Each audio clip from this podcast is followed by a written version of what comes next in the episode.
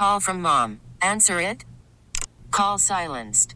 Instacart knows nothing gets between you and the game. That's why they make ordering from your couch easy. Stock up today and get all your groceries for the week delivered in as fast as 30 minutes without missing a minute of the game. You have 47 new voicemails. Download the app to get free delivery on your first three orders while supplies last. Minimum $10 per order. Additional terms apply.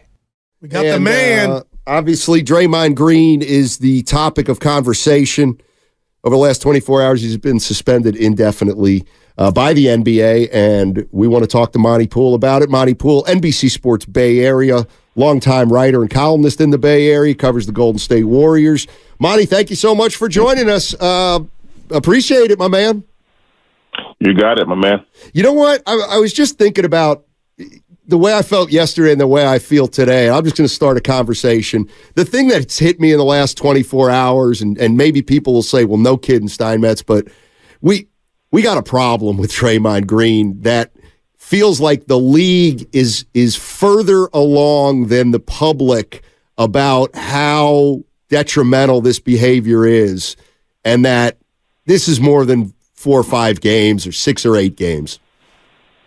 Yeah, at this stage, it's not about how many games he, he misses. I mean, I think the league has already discovered that suspensions are not, uh, they don't help. They don't make a difference. Um, and it's really more about Draymond getting to a point where not just his basketball, but his life. I mean, obviously there's something going on and it needs to be addressed beyond what, you know, the, a coach or a teammate can do. No amount of, of talking up Draymond. I mean, the Warriors have met with Draymond so many times over the past few years, so mm. many times. And we're still here. We're still here. And in fact, it's accelerating. You know, you're watching this over the course of this this season. It's gotten worse. It's gotten worse. And so, you know, we were talking about this on the uh, post game show the other night. I was talking about this with Festus Ezeli, and to do at this point, it's really about Draymond. You know, the Warriors have their thing to deal with, and Draymond has his, and they are separate they are separate because the Warriors cannot, on their own, say, you know, we'll talk to Draymond and we'll, we'll get him right. No, no, no. Draymond has to has to talk to somebody else, and somebody professional. You know, he has to seek that kind of help. It's right. that at that stage right now. So we all know what kind of basketball player he is when he's not involved in the sideshow. And there were a couple of games there where I was like, Draymond seems to be okay. He's going to play basketball now. The game in LA against the Clippers, you know, the Warriors lost that game, but Draymond played really well, and he did not get involved in the sideshow. I was like, is this progress? Is this progress? He can play basketball really well and not get caught up in his antics. And then a couple games later, boom, here we are. So, um, yeah, it's not about five games, 10 games, 15 games. Like Joe Dumars said this morning, you know, it's about Draymond getting right, not just for basketball, not just for the Warriors, but for his life. Wow, that that's that that's profound, Monte. Let me ask you this, because we talked about it. Like this is not fun, and I, have I've I've criticized Draymond at times throughout the years. But yesterday, I was waiting, Monte, for a numeric a number, and I was going to move on with my life, come in here and talk about it with Steiny, 5, 10, 3.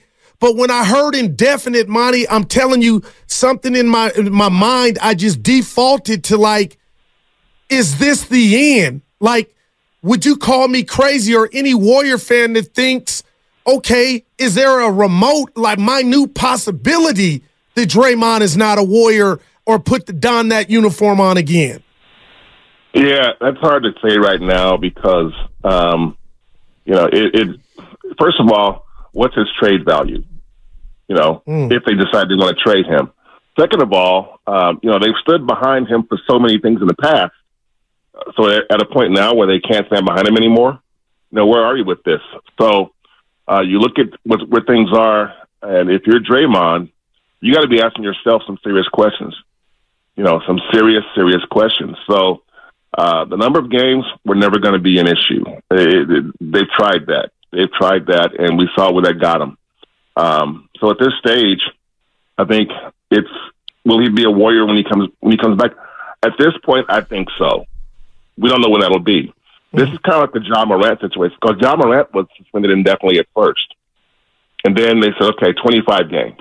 It's a good point. That's what they that's what they concluded. They you know, and and keep in mind, like I've been telling people all along, you know, the NBA's TV contracts end after next season, and they're already negotiating the next contracts, and they can they can promote Steph and LeBron and Luka and all these guys, but you don't want to go to a TV network and have them say, "Well, what, what about Draymond? What about Ja Morant?" You know, this is the kind of image the NBA is desperate to avoid. They've been here before. You know, back in the '80s when they had guys, when they had drugs involved in the league. You know, they've they've had situations in the past where guys' conduct on the court, malice in the palace. I mean, for a while, people were like, "Oh man, do I want to go near the NBA?" Right. And the NBA is in a pretty good place here lately, and a lot of that is because of the Warriors and Steph. And so here, Draymond is doing these things, and it could impact the negotiations. And, and the league office is acutely aware of this because they're the ones who are deeply in the negotiations, and they don't want to see this. They don't want to have to deal with this. They don't want to have a network come to them and say, how can we be sure that your league is going to stay on track and play basketball when you got a couple of people running around doing stuff that's crazy like Draymond and Ja? What they did is different, but neither one of those guys is guys that the league wants to promote right now. this is this is the kind of thing you're dealing with. So there's a lot on the table right now, and Draymond. I thought Draymond would understand understand when he talked to Joe Dumars last time. You know, after the Gobert incident, dude you're messing with our money, and our Mm. money is your money. Mhm. Our money is your money. You know, Eh, you know, the more money we can make, whether it's BRI, basketball related income, you know, or or you know, TV rights or whatever, the more money there is for all of us. Right. And so you know, we we we want to we want to have all the leverage we can we, when we go into these negotiations. And dude, you're kind of hurting us here. you're putting Yeah. us in a bad light. We don't want that. Monte Poole joining us on 95.7 The Game, covers the Warriors for NBC Sports Bay Area. Uh, great perspective on the, the franchise for sure.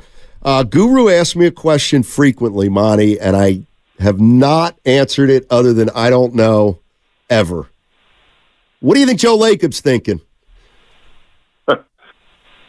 Uh, that's a fair question. That's a good question. Yeah, it is. Uh, you know, Joe's thirst for winning is is is pretty wild. I mean, he he definitely wants to win, um, and and he knows that Draymond has been a huge part of that. You know, we all go back to what happened in 2016.